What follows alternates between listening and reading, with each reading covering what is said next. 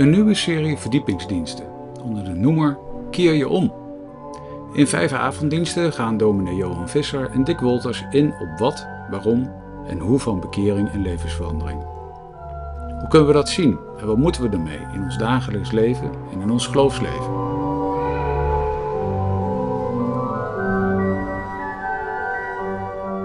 Dit is de vierde in een serie van vijf. thema is Met kleine stapjes over dagelijkse levensverandering.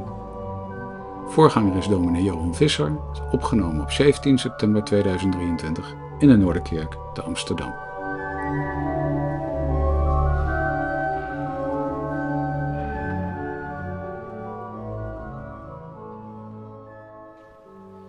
In de serie over bekering keer je om vanavond over levensvernieuwing. En volgende week, dus je zou kunnen zeggen, het is een beetje een tweeluik met volgende week. Vanavond meer het persoonlijke en volgende week het, grotere van de samenleving. Maar dat is eigenlijk een beetje kop en munt van, of ja, kop en munt van, van, van de munt, zeg maar, twee kanten van dezelfde medaille die je ook steeds weer moet omdraaien. Dus, maar vanavond meer de persoonlijke levensvernieuwing. We lezen twee gedeelten daarvoor, allebei brieven van Paulus. Eerste, tweede aan de Corinthiërs, hoofdstuk 3, 15 tot 18. Daarna de brief van de Galaten uit hoofdstuk 5, een aantal versen. En Paulus die schrijft over de geest en de letter, over het verbond met Mozes, het verbond van de wet en het nieuwe verbond van het evangelie. En dan lezen we vanaf vers 15. Ja, tot op heden ligt er, wanneer Mozes gelezen wordt, een bedekking op hun hart. En dat zijn, zijn Joodse volksgenoten. Maar wanneer, ze zich tot de, wanneer het zich tot de Heer bekeert, wordt de bedekking weggenomen. En de Heer nu is de geest. En waar de geest van de Heer is, daar is vrijheid. En wij allen nu, die met onbedekt gezicht de heerlijkheid van de Heer als in een spiegel aanschouwen, worden van gedaante veranderd. Naar hetzelfde beeld. Van heerlijkheid tot heerlijkheid. Zoals dit door de geest van de Heer bewerkt wordt. Tot zover die lezing. En nu uit Galaten 5, dan gaat het ook over de geest. En valt ook weer het woord vrijheid. Galaten 5, 1 tot 6 en daarna vanaf vers 13 tot 26. Sta dan vast in de vrijheid waarmee Christus ons vrijgemaakt heeft. En laat u niet weer met een juk van slavernij belasten. Zie ik, Paulus, zeg u dat, als u zich laat besnijden, Christus u van geen nut zal zijn. En nogmaals betuig ik aan ieder mens die zich laat besnijden dat hij verplicht is de hele wet te onderhouden. U bent van Christus losgeraakt. U die door de wet gerechtvaardigd wilt worden en daarmee bent u uit de genade gevallen. Want wij verwachten door de geest uit het geloof de gerechtigheid waarop we hopen. In Christus Jezus heeft namelijk niet het besneden zijn enige kracht en ook niet het onbesneden zijn, maar het geloof dat door de liefde werkzaam is. En dan vanaf vers 13. Want u bent tot vrijheid geroepen, broeders en zusters. Alleen niet tot die vrijheid die aanleiding geeft aan het vlees maar dien elkaar door de liefde. Want de hele wet wordt in één woord vervuld, namelijk hierin. U zult, u zult uw naaste lief hebben als uzelf. Maar als u elkaar bijt en verslindt, pas dan op dat u niet door elkaar verteerd wordt. Maar ik zeg, wandel door de geest. En u zult zeker de begeerte van het vlees niet volbrengen. Want het vlees begeert tegen de geest in en de geest tegen het vlees in. En die staan tegenover elkaar. Zodat u niet doet wat u zou willen. Als u echter door de geest geleid wordt, bent u niet onder de wet. Het is bekend dat de werken van het vlees zijn, namelijk overspel, hoererij, onreinheid, losbandigheid, afgoderij, toverij, vijandschappen, ruzie, afgunst, woedeuitbarstingen, egoïsme, oneenigheid, afwijkingen in de leer, jaloersheid, moord, dronkenschap, zwelgpartijen en dergelijke, waarvan ik u voor zeg, zoals ik ook al eerder gezegd heb, dat wie zulke dingen doen, het koninkrijk van God niet zullen beërven. Maar de vrucht van de geest is echter liefde, blijdschap, vrede, geduld, vriendelijkheid, goedheid, geloof, zachtmoedigheid, zelfbeheersing. Daartegen richt de wet zich niet. Maar wie van Christus zijn, hebben het vlees met zijn hartstochten en begeerten gekruisigd. Als we door de geest leven, laten we dan ook door de geest wandelen. Laten we geen mensen met eigen dunk worden, elkaar niet uitdagen en benijden. Zalig ben je als je het woord van God hoort en het bewaart.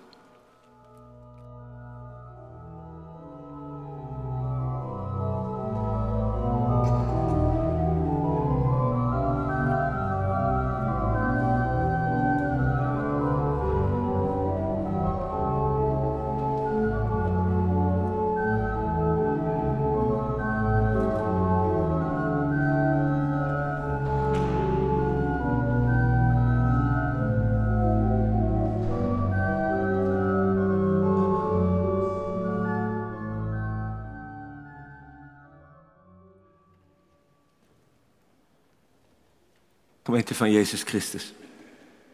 Uit een onderzoek naar de christelijke inhoud op TikTok bleek dat hij overdreven stellig is.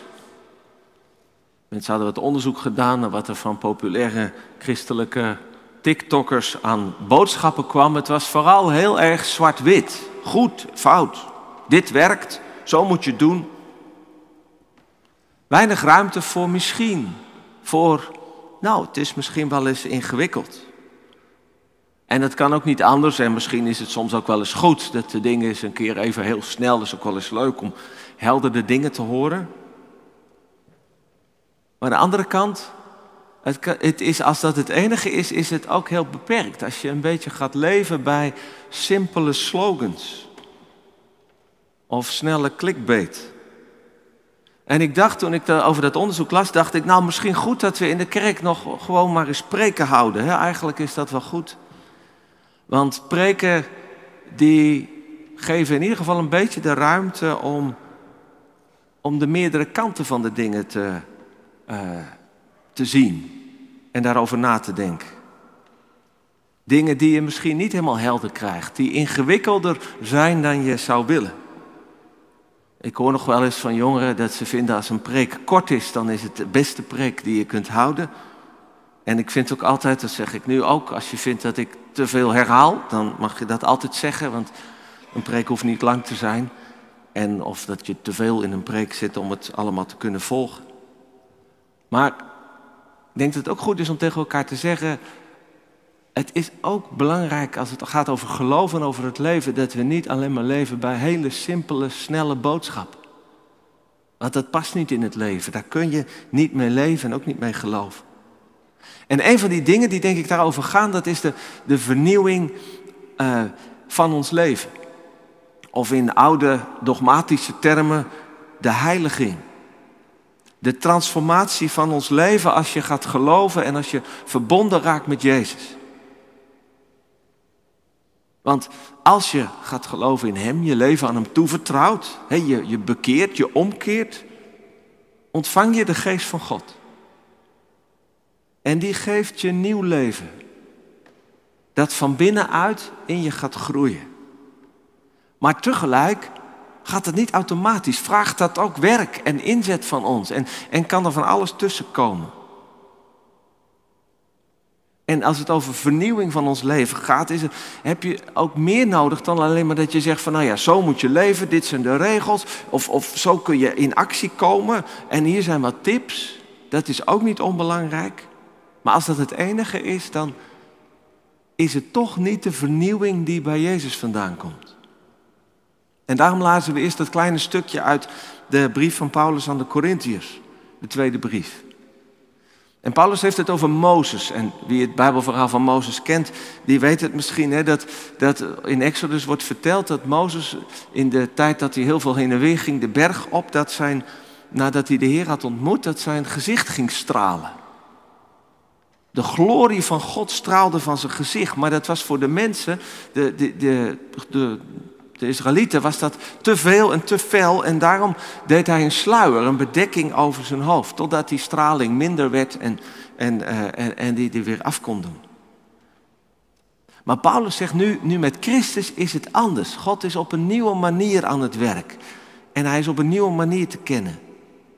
Als iemand nu zich tot de Heer bekeert, dus net als Mozes naar de Heer toe gaat, dan wordt de sluier weggenomen. En de Heer, dat is de geest. God is nu door zijn geest in ons en in de wereld aan het werk. En die neemt die bedekking weg. Zodat we vrij en vrijmoedig, zonder angst, God kunnen zien. Met het doel dat we net als Mozes veranderd worden. Dat we, dat we gaan stralen.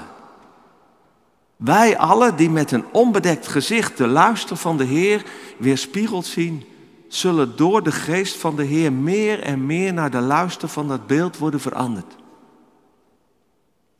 Dus je ziet het gezicht van Jezus, de Zoon van God. En als je de Bijbel leest, of als je bidt, of als je het evangelie, het evangelie kent en, en door het geloof je op Jezus richt, dan zie je dat gezicht goed en zuiver en liefdevol en wijs en stralend.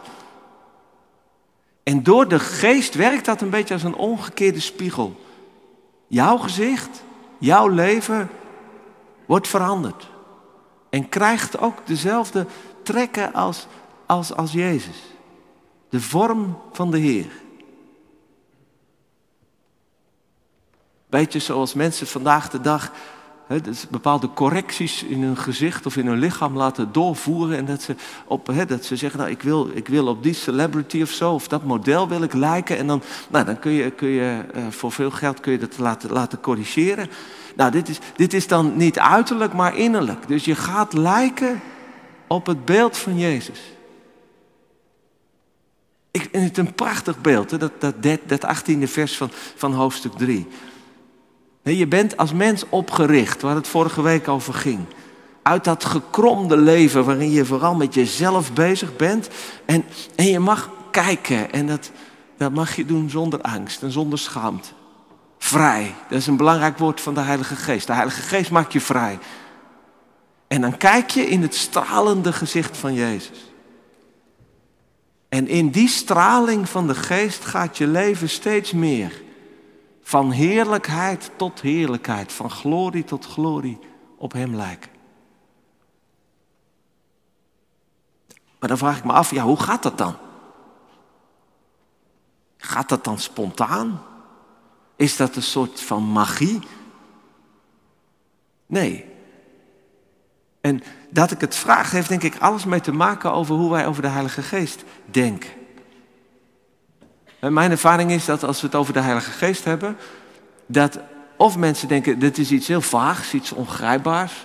Bij God kun je nog iets, iets, iets bij voorstellen, bij Jezus helemaal, als je, als je het evangelie kent. Maar de Heilige Geest, dat is een beetje vaag.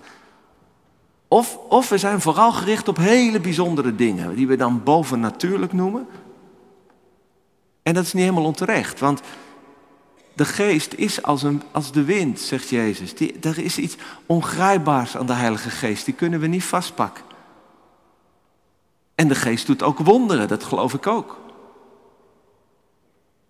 Maar de geest werkt in de eerste plaats en vooral ook heel gewoon.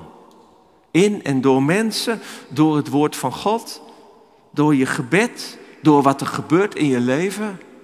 Als je daar goed op let. En dus ook door ons denken, door onze emoties, door onze, onze wil, onze keuzes en gewoontes heen. De geest vervult ons, dat is echt bijbeltaal. Je wordt vervuld van de Heilige Geest, maar dat betekent niet dat, die, dat de geest ons overneemt en onze geest gaat vervangen, maar de geest vernieuwt en transformeert je leven. Wat je denkt, wat je doet, je, je verbeelding, je verlangens en je gewoontes. Zodat, zodat jouw leven, mijn leven, meer en meer gaat lijken op het stralende beeld van Jezus. En dat gaat dus niet spontaan. Ook spokus. Maar dat is een heel menselijk proces. Volgens de wetten van het leven. Nou, en een van de dingen die bij het leven, bij ons menselijk leven horen, dat is ja, dat je er dus ook iets voor moet doen. Het is natuurlijk heel raar dat we voor, als je weet, als je bepaalde dingen in je leven moet, moet, moet, eh, moet, moet leren of, of, of onder de knie krijgen, dat je daarvoor moet werken, trainen, opleiding doen en dat je bij geloof denkt, nou dat moet allemaal maar zo in één keer gaan. Zo, zo werkt het leven niet. Dus je moet die vernieuwing van de geest vragen bij ons ook om werk, om doen, om inzet. En op een of andere manier is bij ons protestanten is daar een soort allergie voor of een beetje een angst voor. Maar het is ontzettend geestelijk werken. Jezus zegt het aan het eind van de bergreden: wie mijn woorden hoort en ze doet. Die lijkt op iemand die zijn huis op een rots bouwt. En wie mijn woorden hoort, maar ze niet doet, die lijkt op iemand die op het zand bouwt. En Paulus die zegt in Galaten 5, het gaat niet meer om die werken van de wet. Maar het gaat om het geloof dat door de liefde werkzaam is. Het gaat om te wandelen door de geest. Dat je je laat leiden door de geest. En wandelen, is ook gewoon een woord voor, voor hoe je concreet in je leven je weg gaat. Voor degenen die erbij waren bij Geloofsinzicht vorig afgelopen seizoen, eh, die over de, de Deense Denken Kierkegaard ging. Ik ben ontzettend dankbaar dat, dat voor mij heel ergens een inzicht van Kierkegaard doorkwam. Dat je, en een van de dingen die Kierkegaard erg belangrijk vindt, is dat hij zegt van de vrijheid, die ligt vooral als je iets doet, als je een keuze maakt. Als, je, als het daadwerkelijk wordt, dat je niet alleen maar met je gedachten zit en met je wil en eigenlijk en zo, maar uiteindelijk dat je de stap ook zet. Dat je je geloof en je overtuiging voor wat goed is, wat je wil, dat je dat dan ook doet. Alleen dan kun je werkelijk vrij zijn. Ik kwam dat van de week nog tegen in een verhaal van de Russisch-orthodoxe priester vader Johan Boerdin. Die een van de weinigen in de orthodoxe kerk die zich openlijk heeft verzet tegen de oorlog in de Oekraïne. En tegen de nationalistische en oorlogzuchtige ketterij van zijn kerk. En die zich daar openlijk in een dienst tegen heeft uitgesproken. Met alle gevolgen van dien. En in een filmpje daarover zei hij. Ja, dit was voor ons, voor mij, een kans van God om werkelijk te laten zien wie je bent. Waar je voor staat. Of je in Hem gelooft. En om je vrijheid te bewaren, zei hij, is het nodig dat je dan niet zwijgt, hoe begrijpelijk ook, met alle angst eromheen, maar dat je spreekt en handelt. Nou, dus dat, dat is denk ik het eerste. Het gaat bij levensvernieuwing ook om doen, om, om werk, om onze inzet. Maar wat moet je dan doen? Liefhebben. Liefde. Dat is de inhoud van het nieuwe leven. Je transformeert tot een liefdevol mens. Een mens waarin de liefde van God gaat stralen en leven. Paulus zegt, in Christus Jezus gaat het niet meer over de werken van de wet. En dan gaat het in de eerste plaats over die dingen, of je besneden bent of niet, Jood of Heiden. Dat, dat geeft geen kracht om je leven te transformeren. Maar het geloof dat door de liefde werkzaam is, dat transformeert. En later zegt hij, als je dan een wet wil, nou ja, dan, dan is het de wet van de liefde. Dat is de wet van Christus. Want de hele wet wordt in één woord vervuld. Namelijk, je zult je naaste lief hebben als jezelf.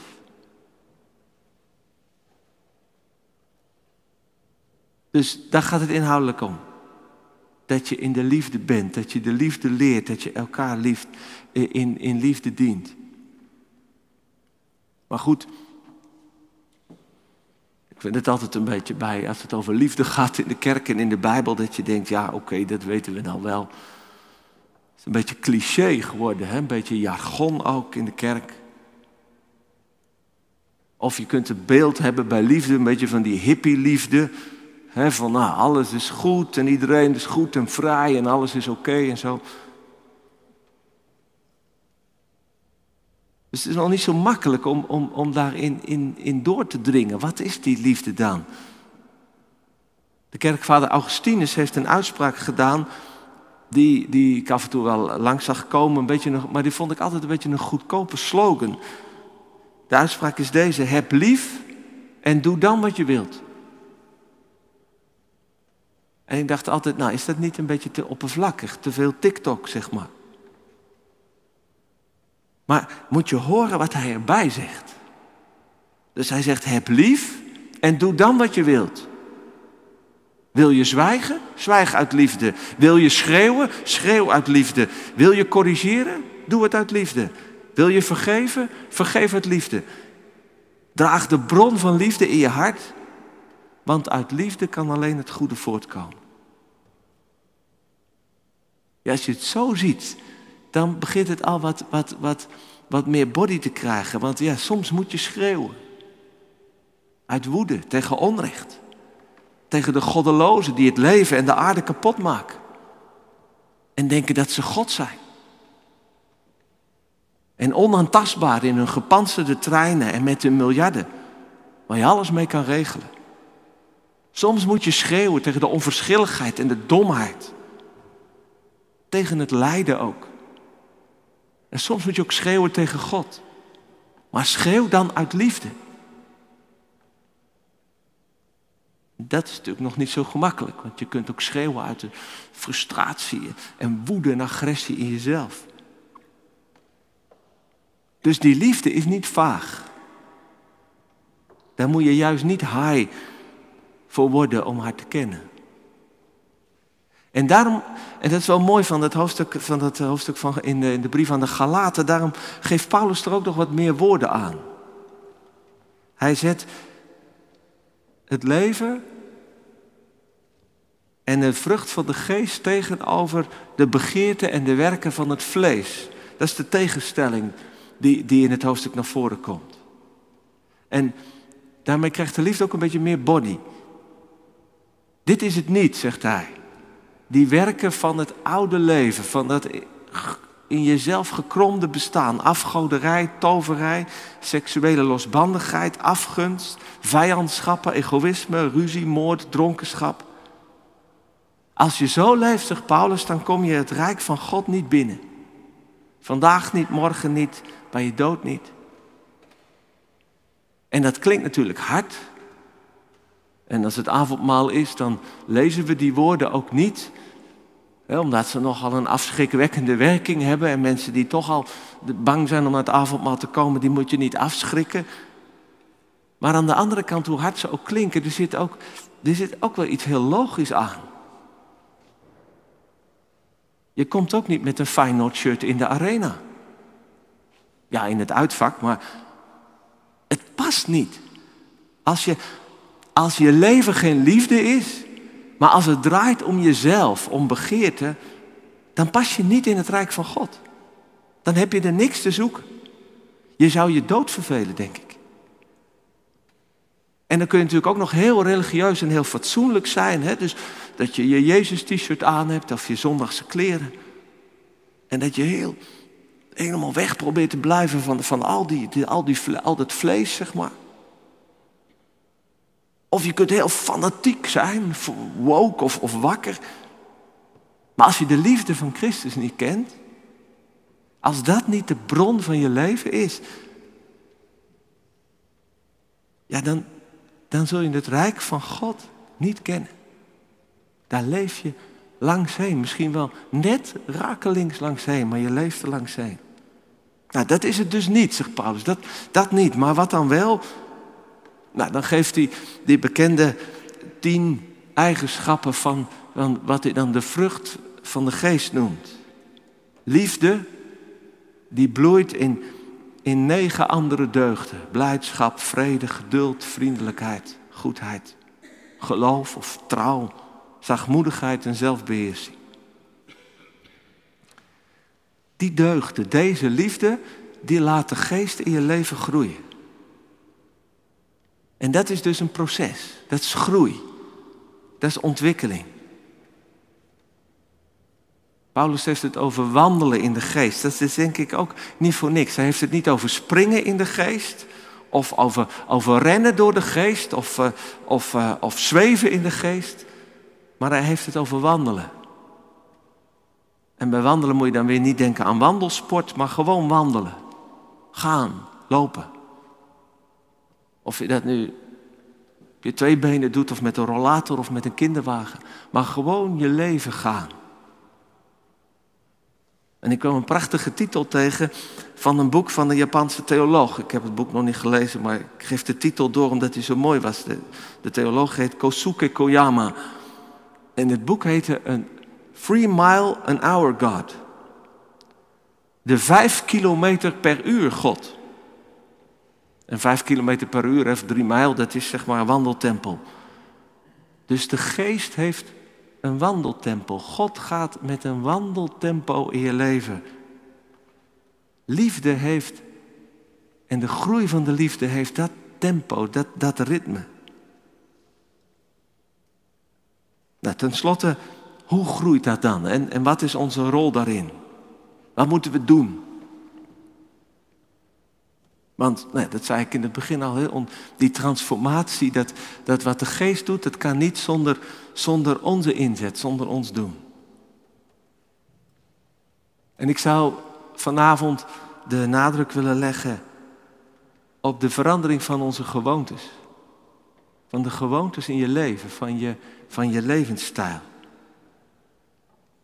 Dat komt uit de regel van, van Benedictus, de vader van het, van het westerse kloosterleven.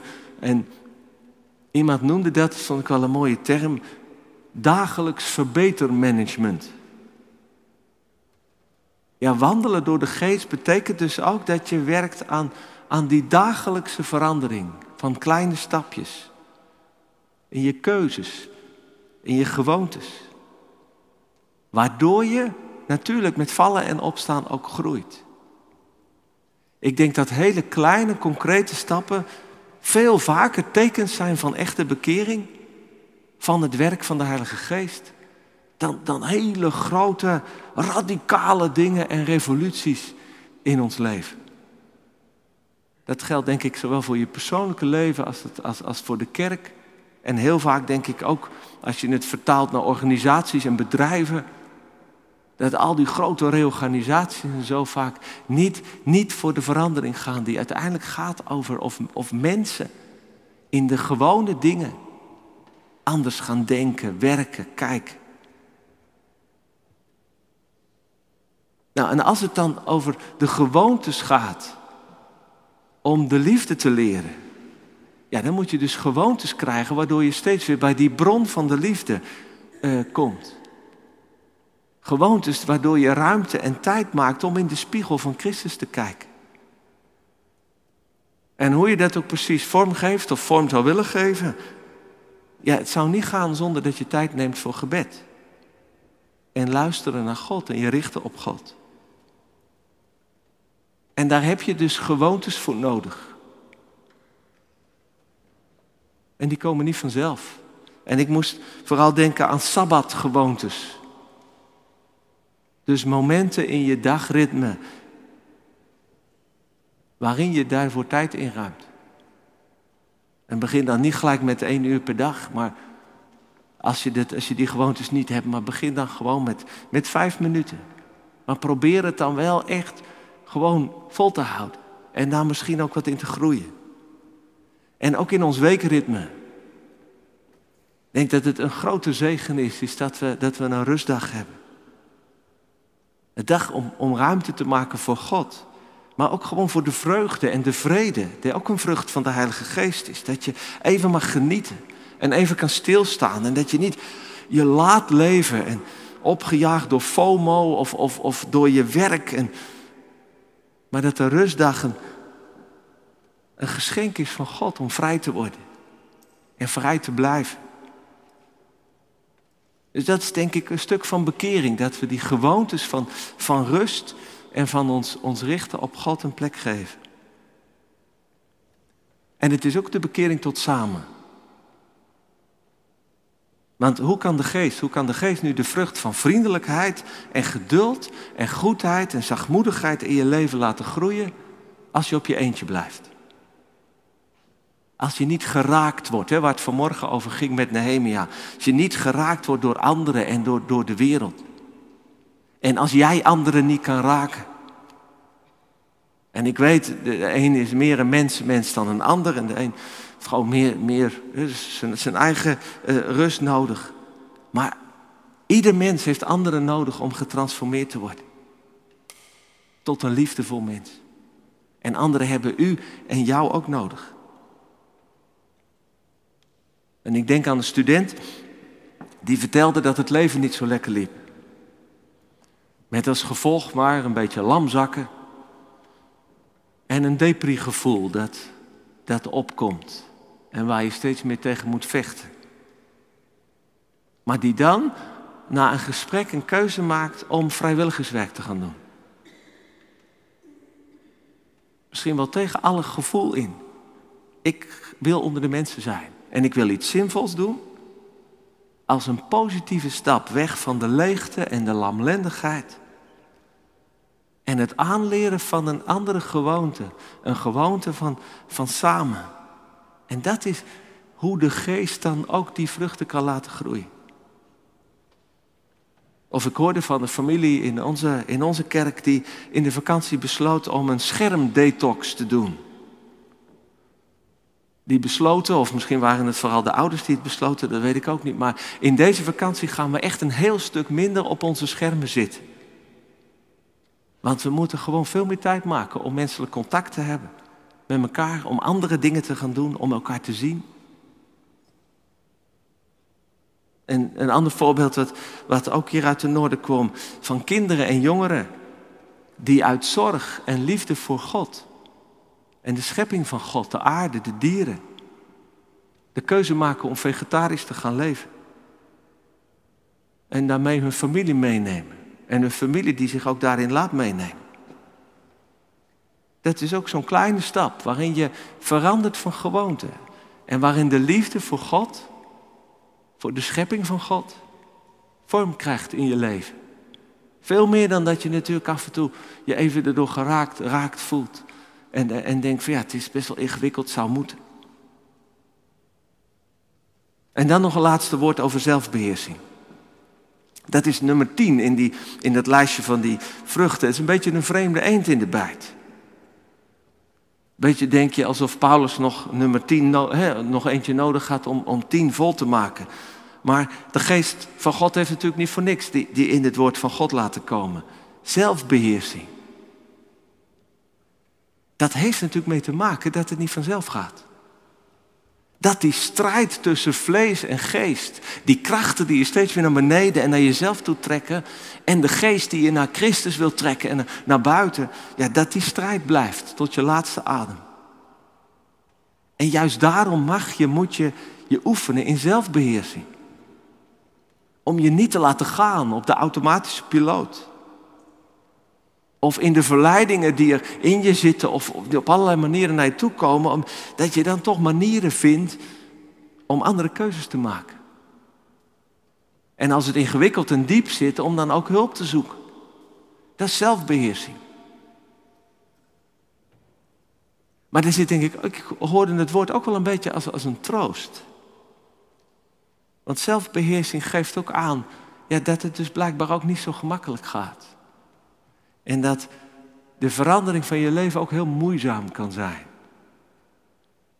En ik moest denken aan C.S. Lewis, de Engelse schrijver, die als hij over dit onderwerp schrijft, zegt: Het is goed dat we beseffen, dat, of het is goed dat we de verschil maken tussen de Heilige Geest, die maakt ons nieuwe mensen en die maakt ons niet per se fijne mensen. Moet je even over nadenken. De Geest wil ons nieuw maken, maar ook de mensen die niet zo'n fijn karakter hebben, of die heel veel in hun rugzak hebben, in het leven hebben gekregen, of met verslaving of met demonen te kampen hebben. Die wil de geest ook nieuw maken, maar dan word je misschien niet zo heel snel een fijn, gaaf, evenwichtig mens. Dat kost veel meer dan dat je, dat je bent opgegroeid in een liefdevolle omgeving en vanaf het begin met Christus in aanraking bent gekomen. En dan kun je denken, nou ja, dan, dan, dan is het blijkbaar voor mij niet. Dan wordt het bij mij nooit wat. Nee, maar dat is niet waar. De geest wil juist dan ook jou met kleine stapjes veranderen. die transformatie door laten gaan. Vooral als je niet opgeeft. En dat je steeds ook weer terugkeert naar de plek waar je vrijheid vindt. De vrijheid van jezelf, van het oordeel van anderen, ook van het oordeel van God. Van de machten die je slaaf maken. De vrijheid van Hem, die ons lief heeft. Echt, die ons echt lief heeft. En de vrijheid van de geest die ons steeds weer richt op Christus. En de geest die vandaag tegen jou en tegen, tegen u, tegen mij zegt. Blijf met mij wandelen. Amen.